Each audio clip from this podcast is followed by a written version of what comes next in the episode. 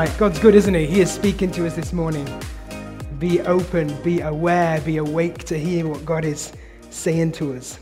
Press into His presence. It's good, isn't it? There is no better place to be than in God's presence. No better place to be. Hey, so last week I started a brand new series called Reboot this idea of starting something again, of doing something in a new way, in a way that is interesting and engaging. And so, grabbing hold of that opportunity that we've got, kind of coming out of lockdown, it's very echoey, isn't it? I'm sure everyone will play with it. It's new. So we've got to grab hold of this opportunity as we come out of lockdown and you know the trials that we've kind of gone through and we've worked through the past 18 months. And actually, we can have a new and a fresh start. It's an opportunity for us to, to kind of look at our lives, our priorities, maybe look at our faith, and see in what ways we can shift, in what ways we can make some changes for the better, for the positive. In Isaiah 43, it says, See, I am doing a new thing. Now it springs up. Do you not perceive it? I am making a way in the wilderness and streams in the wasteland. Last week, we looked at some lessons from the flood when God wiped out humanity and then started again with Noah and his family. And so this week, we're going to look at the Israelites, and I'm going to talk about lessons from the wilderness. So, about 400 years after Pharaoh had invited Joseph and his family to kind of settle in Egypt, we, uh, we see how the Israelites, God's people, have been thriving in this new home of Egypt.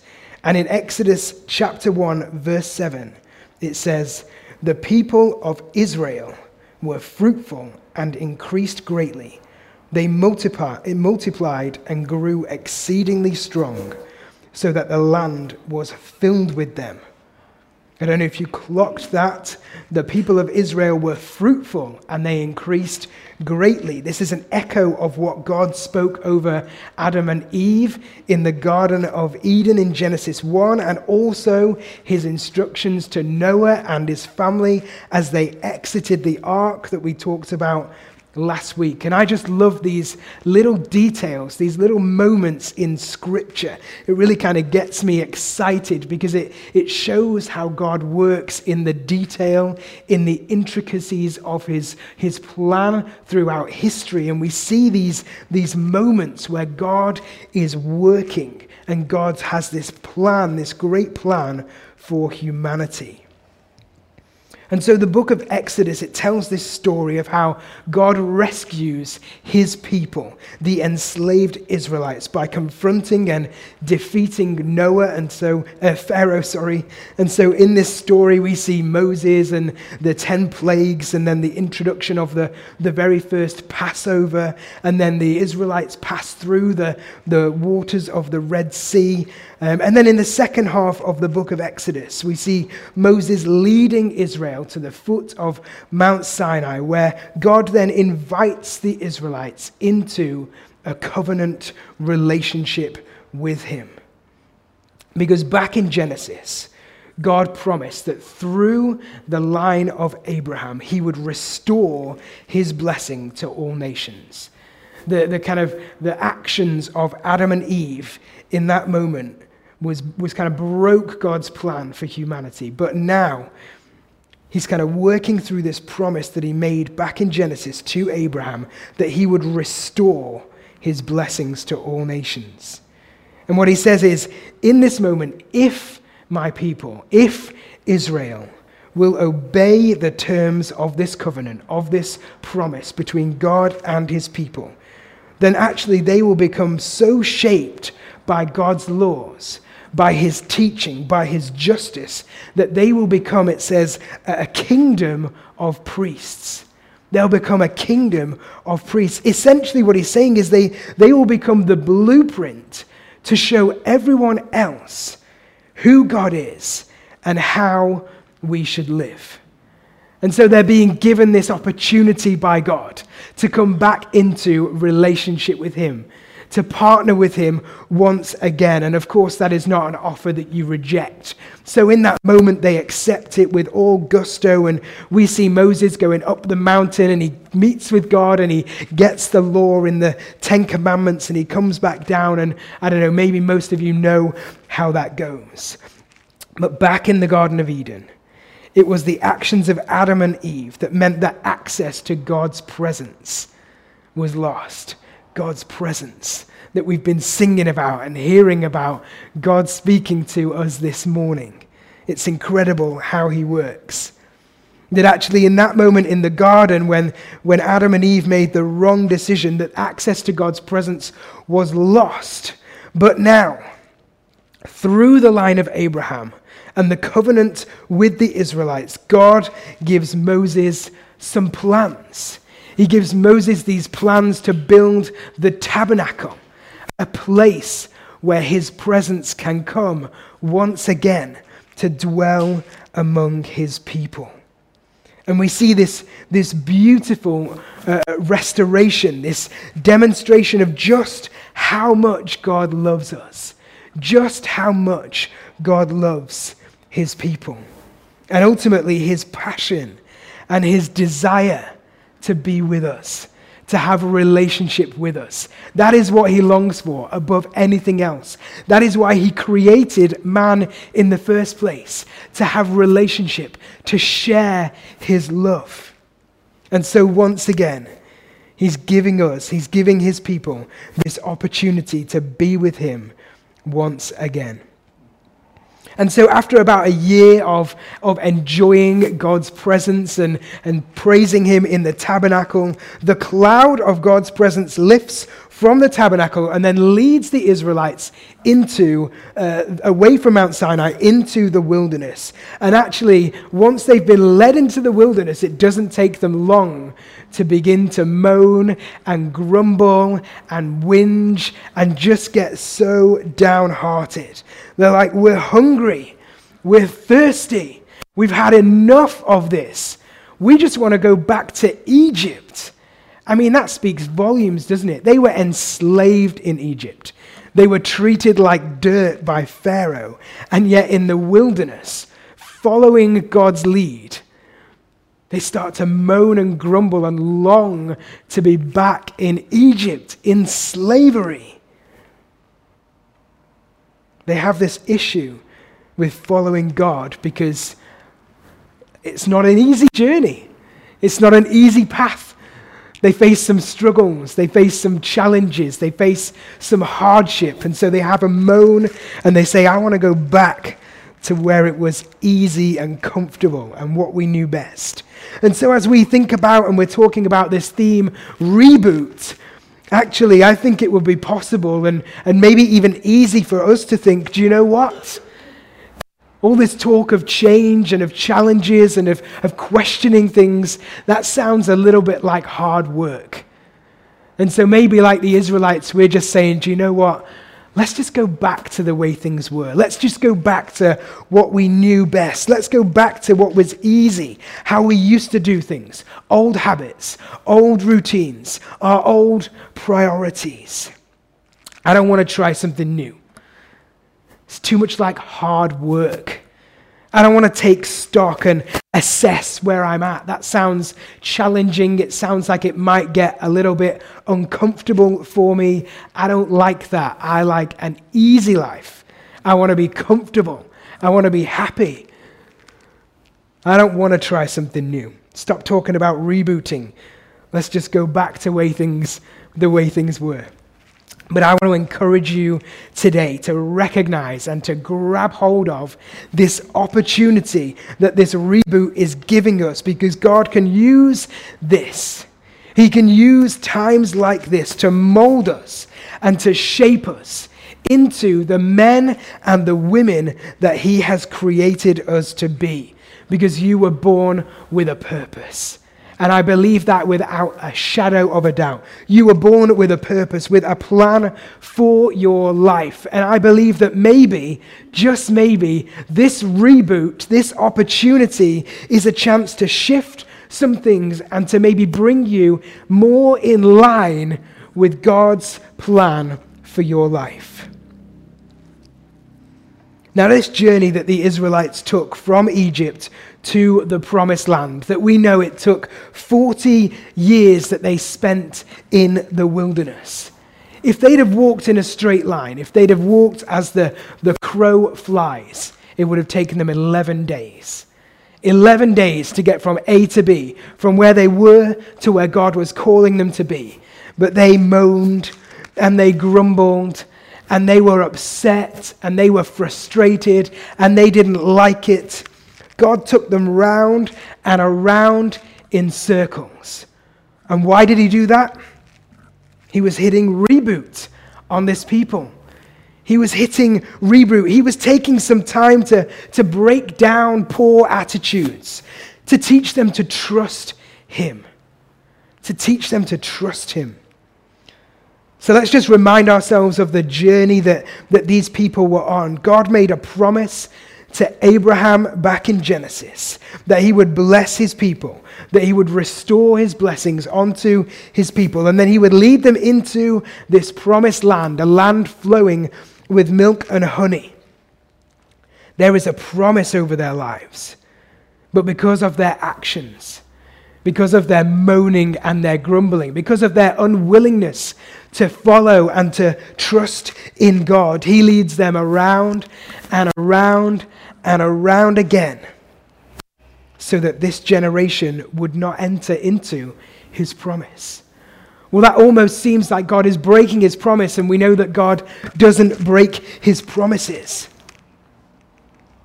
But what we're seeing here, and just like we saw uh, last week in the story of Noah, is once again God's judgment and his justice on sin and on evil is being brought down on his people.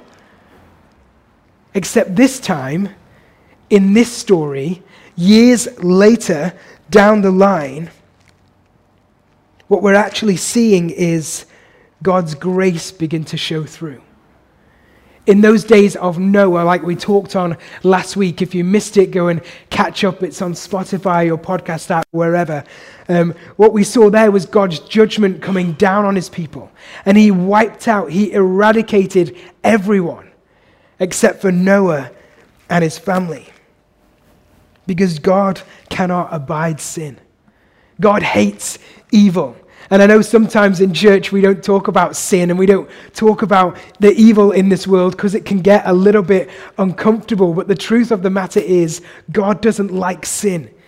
He can't be around sin. And so, in the days of Noah, when the people were just living these crazy lives that were not in line with his plan and his purpose, he said, Enough is enough. I am going to wipe out this people. I am going to hit reboot and I'm going to start again.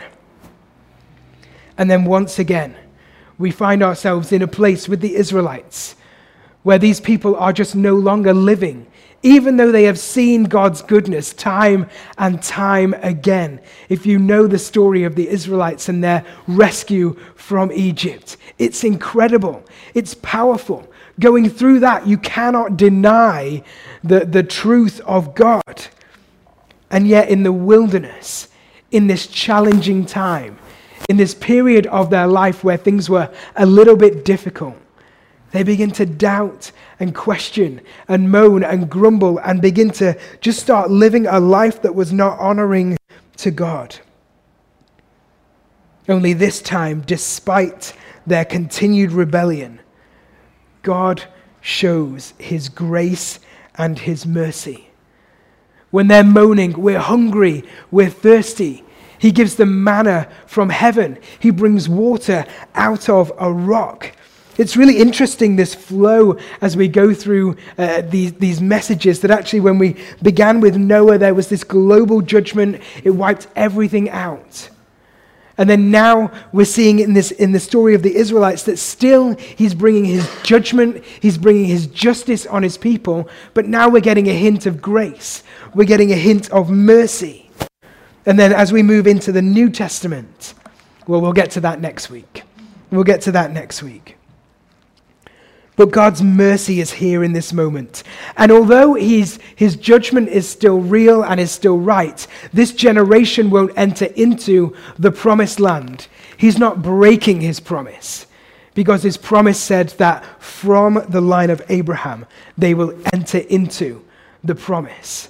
And so, this generation that moaned and grumbled and couldn't rely on God, even though they'd been through all of this incredible stuff, they don't get to enter in, but the next generation will. And so God is able to keep his promise that he will bless the descendants of Abraham.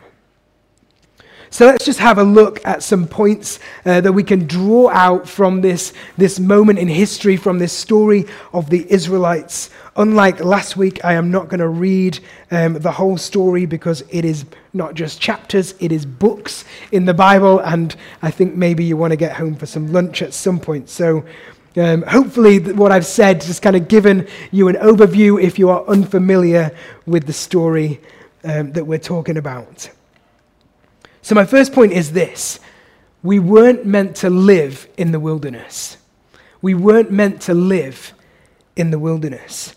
I think that at some point over the past 18 months, all of us will have struggled at some point, will have felt down, lonely, lost maybe. It's been a time of uncertainty, of fear and worry. There's been some real hurt and some real pain. But God's still on the throne, isn't he? wow. Do we need to just spend some time just talking about the foundations of theology? God is on the throne. Amen. He is still worthy of our praise. I don't know about you, but sometimes it can be difficult to praise God and to trust God when you're going through a wilderness period in your life. It can be challenging to, to praise Him and to trust Him when you're in a difficult place, when you're going through suffering, when you're in pain, when you're feeling lonely, when you think maybe all hope is lost. It can be challenging to praise and worship God and trust in Him in those kind of moments.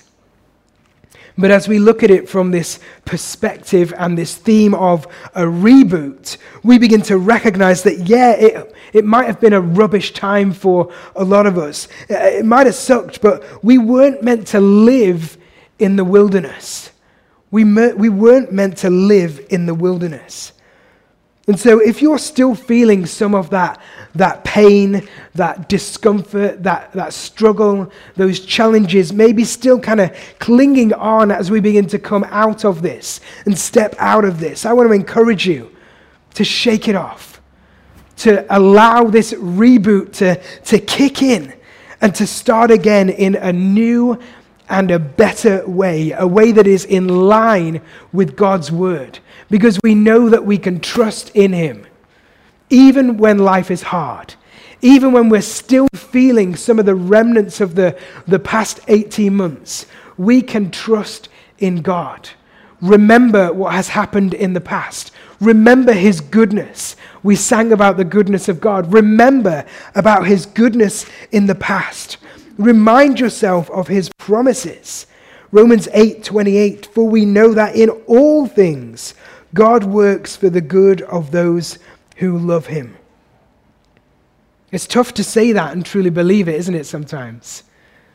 Specifically when, when those old feelings are kind of clinging on, when we're still struggling, when we're still battling with stuff. But it is a promise from God, and all scripture, I believe, is God breathed. And so it's in here for a purpose. This verse is in the Bible for a purpose, and we can trust in it. We can lay that as a foundation in our lives on which we can build. In all things, God works for the good of those who love Him. I believe that that God's been using these past 18 months, not only to, to maybe break down some old behaviors and challenge our, our old attitudes, but to create a hunger, to create within us a passion to walk with Him. It was my first point last week, and I am going to continue to say it because it is vitally important. We need to cultivate a passionate relationship with God to get to a place where we want to spend time with Him, where it is not a chore to read our Bible or to come to church or to pray, but actually it is a pleasure. It is our honor. It is our privilege. We don't have to do this we get to do this. I believe that God is taking us deeper into relationship with Him. He is preparing us for a greater life, a better life, a life with purpose. And being able to, to grow and to develop like this, shaking off bad habits, breaking down poor attitudes, it's so important for us.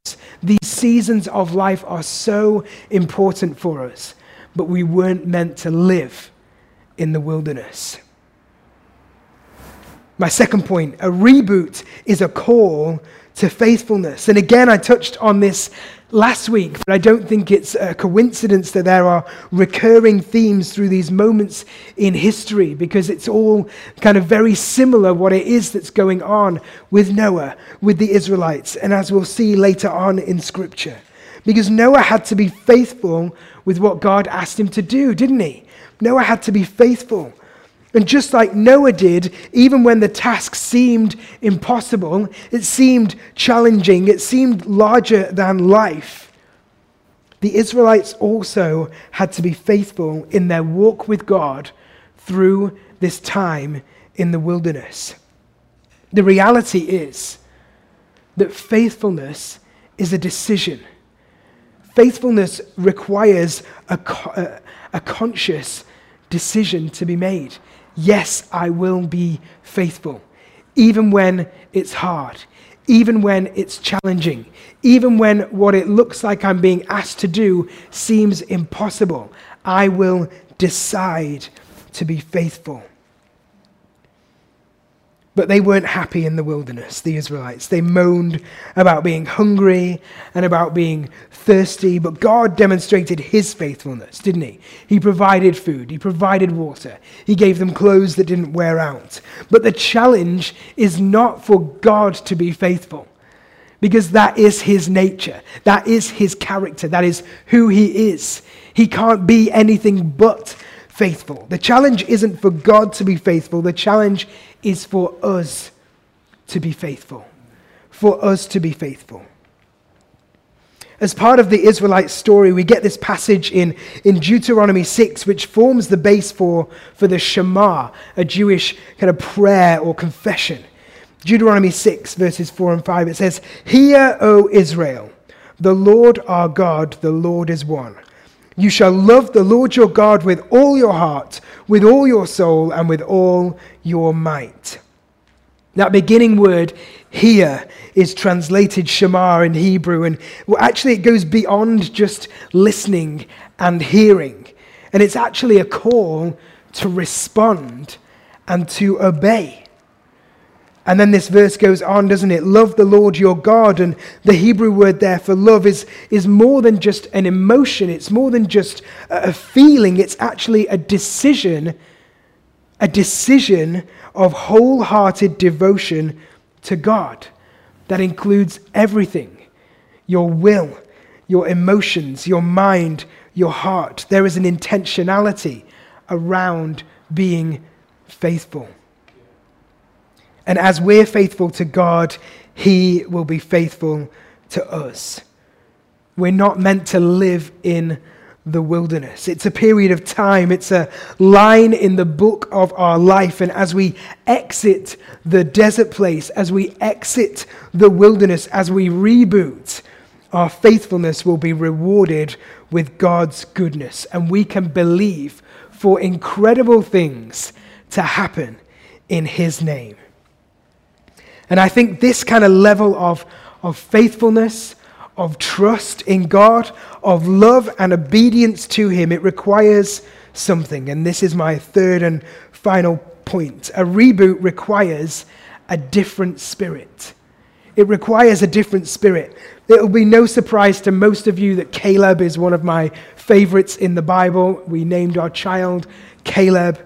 But just to give you kind of the context of him within this story, Moses sent out 12 spies to assess this promised land, to check what it was that, that God was sending them into, to see what it was like, to see what this, this journey was going to be like. And they came back after scouting out the land, and 10 of them came back and they said, There is no chance we are going to win this land. There are walls as high as football fields are tall. There are giants living in the land that are incredibly strong. There is no chance we are going to be able to defeat these people.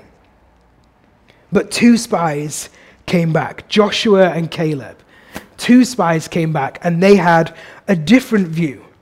They had confidence in God that they would be able to take possession of the land.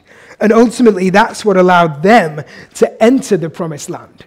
Everyone else died out in the wilderness, never to, to see the fulfillment of God's promise. But Caleb and Joshua made it.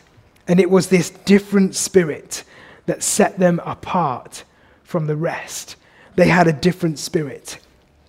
In Numbers 14 24, it says, But my servant Caleb, because he has a different spirit and has followed me fully, there's that faithfulness again, I will bring into the land into which he went, and his descendants shall possess it.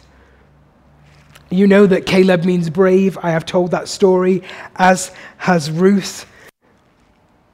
But I think it's important that as we reboot, as we exit this wilderness, that we come out of it with a sense of boldness, that we come out of it with a sense of courage that says, yes, we can take possession of the promise that God has put on our lives. What has God promised over your life as we exit this wilderness period? Go with boldness and courage that you can take possession of it. We step out with a faithfulness and a trust in God that believes our best is ahead of us. And while there will no doubt be more struggles and challenges to come, if God is with us, no one can be against us. So I just want to quickly look uh, as I close at some qualities of Caleb, uh, aside from his name and that kind of boldness and that courage, uh, that can help us make the most of this opportunity that we have as we come out of the, the wilderness and into God's promise. The first is this Caleb was a man of vision.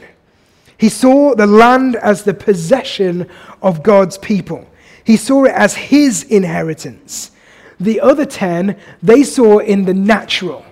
But Caleb, he saw in the spirit. He had a vision of God. He was a man of vision. Secondly, he was a man of faith. When you fix your attention on obstacles, when you fix your attention on obstacles rather than the objective, fear will eclipse your faith.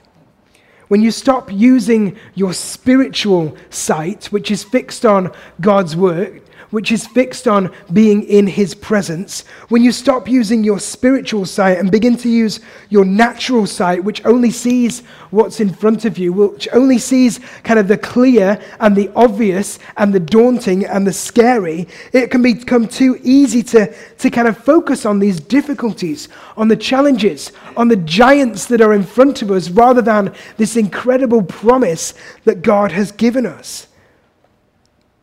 And actually, when we look through natural sight instead of supernatural sight, we'll never reach the kind of pinnacle of our faith.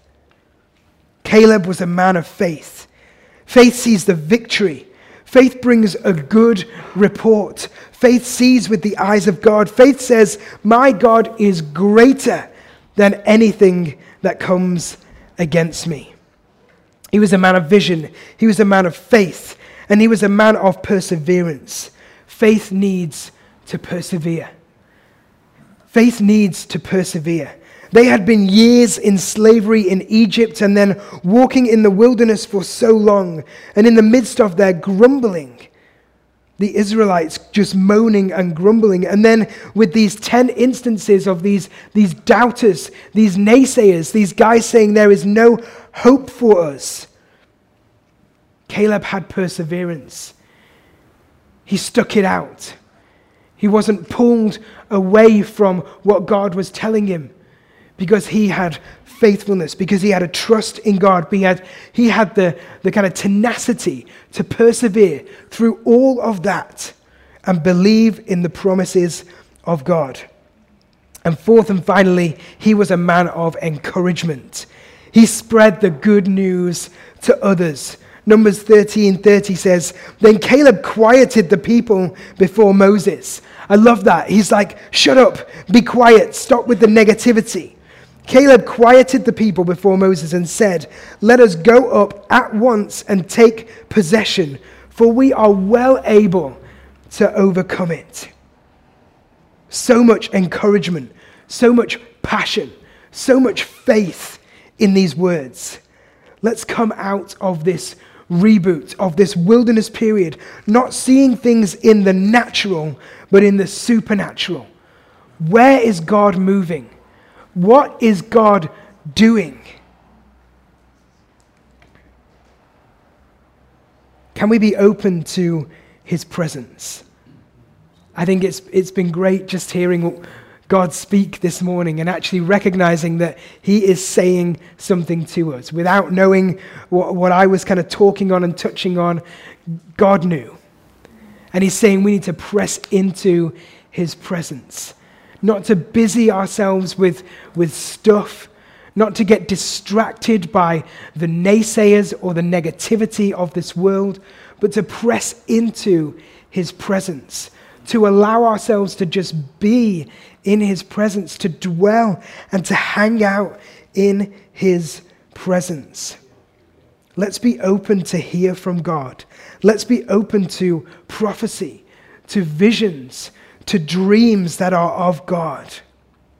Let's be men and women filled with faith, with our eyes fixed firmly on God, on His goodness, on His faithfulness.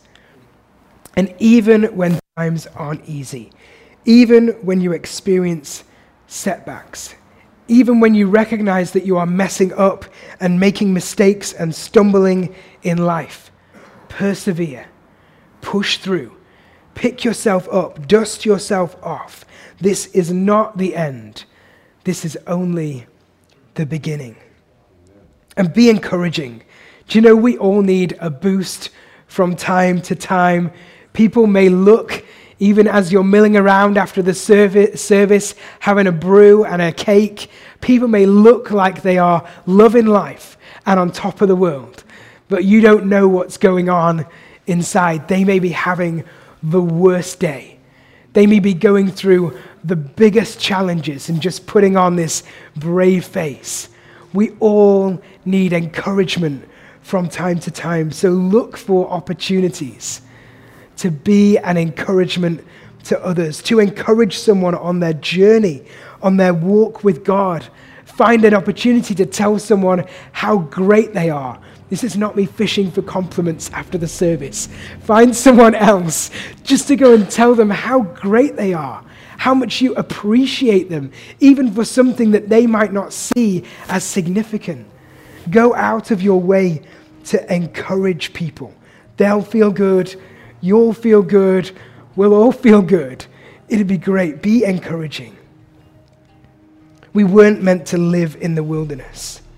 We are being called to faithfulness. And we are called and we require a different spirit. Why don't we pray?